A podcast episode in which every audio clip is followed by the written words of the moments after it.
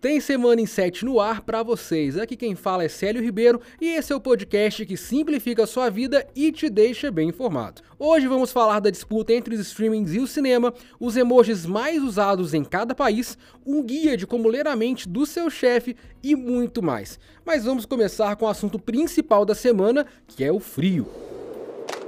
Esfriou por aí também? Pois é, em boa parte do Brasil, os termômetros caíram bastante, obrigaram todo mundo a tirar os casacos do guarda-roupa e, como o povo fala no Twitter, o pessoal começou a agredir a moda. Na quinta-feira, Belo Horizonte foi a capital mais fria do país, com 4,4 graus Celsius. Mas teve cidade com temperatura perto do zero graus e até neve no sul do país, com direito aos belos bonecos de neve brasileiros. Afinal, por que está fazendo tanto frio?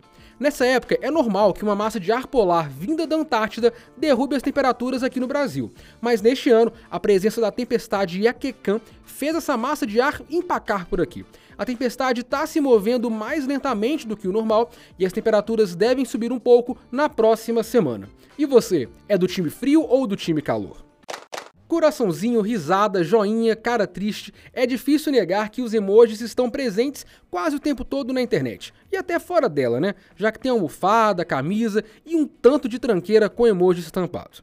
Mas enfim, são eles que ajudam a tornar nossa experiência online mais pessoal e muitas vezes traduzem em emojis o que não pode ser dito em palavras. Filosofei agora, hein? O Inset já trouxe para vocês o emoji mais usado do ano passado, que foi aquele que o personagem está chorando de rir. Nessa semana foi a vez do ranking dos mais usados de cada país. Aqui no Brasil, tudo paz e amor. O coração é preferência nacional e em outros cinco países da América do Sul também, incluindo a Argentina. Na maior parte do mundo, o chorando de rir é o emoji mais usado. O legal é que em alguns países a bandeira local lidera o ranking. E com a sequência de ataques russos nos últimos meses, a bandeira da Ucrânia se tornou o emoji mais usado no próprio país e na vizinha Polônia. Bom, existem mais de 3.600 emojis no mundo todo. O número é alto, mas pode aumentar a qualquer momento, já que a Unicode Consortium, organização responsável por registrar os personagens, permite que você envie a sua proposta de emoji. Mas ó, não é só desenhar e mandar para eles não. Primeiro, você precisa ver se a sua ideia já existe ou já foi recusada. Se ela for 100% original, você vai ter que preencher vários formulários mostrando por que sua proposta deve ser aceita e como o personagem seria usado. O processo também pode ser usado no sentido contrário para pedir a exclusão de algum emoji. Ah, e se sua ideia do personagem for aceita, você vai receber. nada. Só um parabéns mesmo. Há cerca de um mês, a Netflix anunciou a primeira queda no número de assinantes em 10 anos. Desde então, suas ações caíram 45% na Bolsa de Valores americana, um roteiro digno de filme de terror para os investidores. Os motivos para a queda são muitos. Primeiro, houve o fechamento das atividades da empresa na Rússia, causado pelo conflito com a Ucrânia. Só no país, a empresa tinha cerca de um milhão de clientes. O controle da pandemia da Covid-19 e a reabertura dos cinemas permitiram que os amantes da sétima arte voltassem às salas de exibição. Inclusive, o último filme do Homem-Aranha, lançado em dezembro de 2021, se tornou a sexta maior bilheteria da história e o primeiro longa a faturar um bilhão de dólares nos Estados Unidos desde 2019. Ou seja, um retorno triunfal. E é claro, a concorrência com os outros aplicativos e a relação custo-benefício, já que muitos contestam o preço cobrado pela Netflix e o catálogo muitas vezes repetitivo.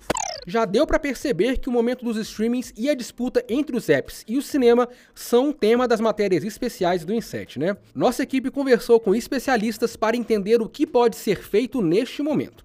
No caso da Netflix, já existem algumas soluções possíveis, como os anúncios na plataforma, a proibição do compartilhamento de senhas e, como toda empresa em crise faz, corte de gastos.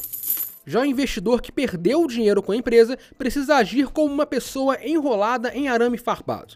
É melhor se movimentar menos para evitar danos maiores. Para saber mais, clique no link aqui da descrição e leia o nosso conteúdo, até a chegada dos novos capítulos dessa história. O assunto agora são os gatilhos mentais de consumo, mas o de hoje é um pouco diferente. A gente já falou sobre as compras por impulso, por necessidade e até por desespero. Mas você já pensou no quanto você já gastou só por achar que aquela loja combina com você? Isso acontece bastante e, como de costume, a gente demora a perceber.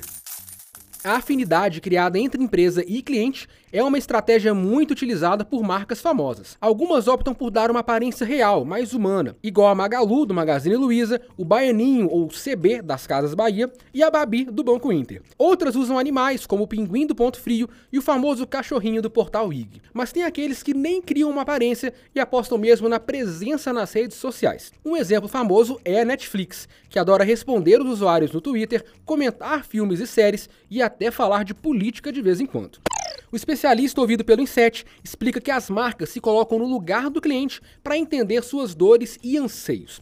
A partir daí é criada essa personalidade, que tem uma vida assim como a nossa.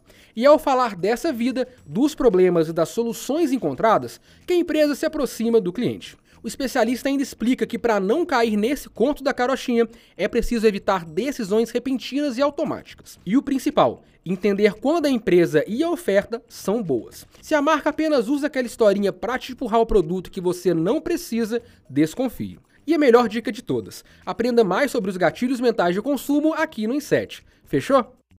E vamos fechar o Semana em 7 falando de trabalho. A relação entre o chefe e o funcionário costuma variar de caso para caso. Algumas vezes é bem harmônica e livre, mas tem momentos em que o clima pesa um pouco e o contato se torna protocolar. Mas não dá para negar que o superior é um personagem decisivo na carreira do profissional. É ele o responsável pelos preciosos feedbacks e até por redirecionar a carreira dos funcionários.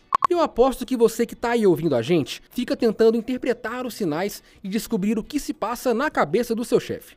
O Inset foi atrás de especialistas em carreira e vai te ajudar com algumas simulações. Começando pelo chefe que pega pesado contigo. Olhando pelo lado bom, ele pode estar te treinando para agir sob pressão, vendo se você é capaz de assumir grandes responsabilidades. Por outro lado, pode ser um caso de assédio moral, então fique atento. Quando o seu superior só te passa aquelas tarefas chatas que ninguém quer fazer, pode ser um sinal de que ele não confia ou não respeita a sua habilidade ele também pode estar te encorajando a procurar um outro emprego. Por fim, a situação que eu mais odeio, quando tudo parece ir bem, mas você nunca recebe um feedback. Alguns chefes deixam a rotina fluir e não gostam de elogiar todo o trabalho feito para não parecer que estão puxando o saco. Se você se sentir incomodado com isso, pode pedir uma avaliação sempre que achar necessário. No nosso portal você descobre como agir em situações como essa. Lembre-se, saber interpretar os sinais do seu superior é muito importante, mas não se esqueça do principal: fazer o seu melhor e ter um bom desempenho. Até porque quem não deve, não teme. E é hora de dar tchau. Todos os conteúdos citados aqui no Semana 7 estão disponíveis no nosso site e no link da descrição. Eu volto na próxima sexta, no fim da tarde, trazendo mais um resumão de notícias. E você já sabe, para mais notícias que simplificam a sua vida, acesse em7.com.br. Bom final de semana e até mais. Valeu!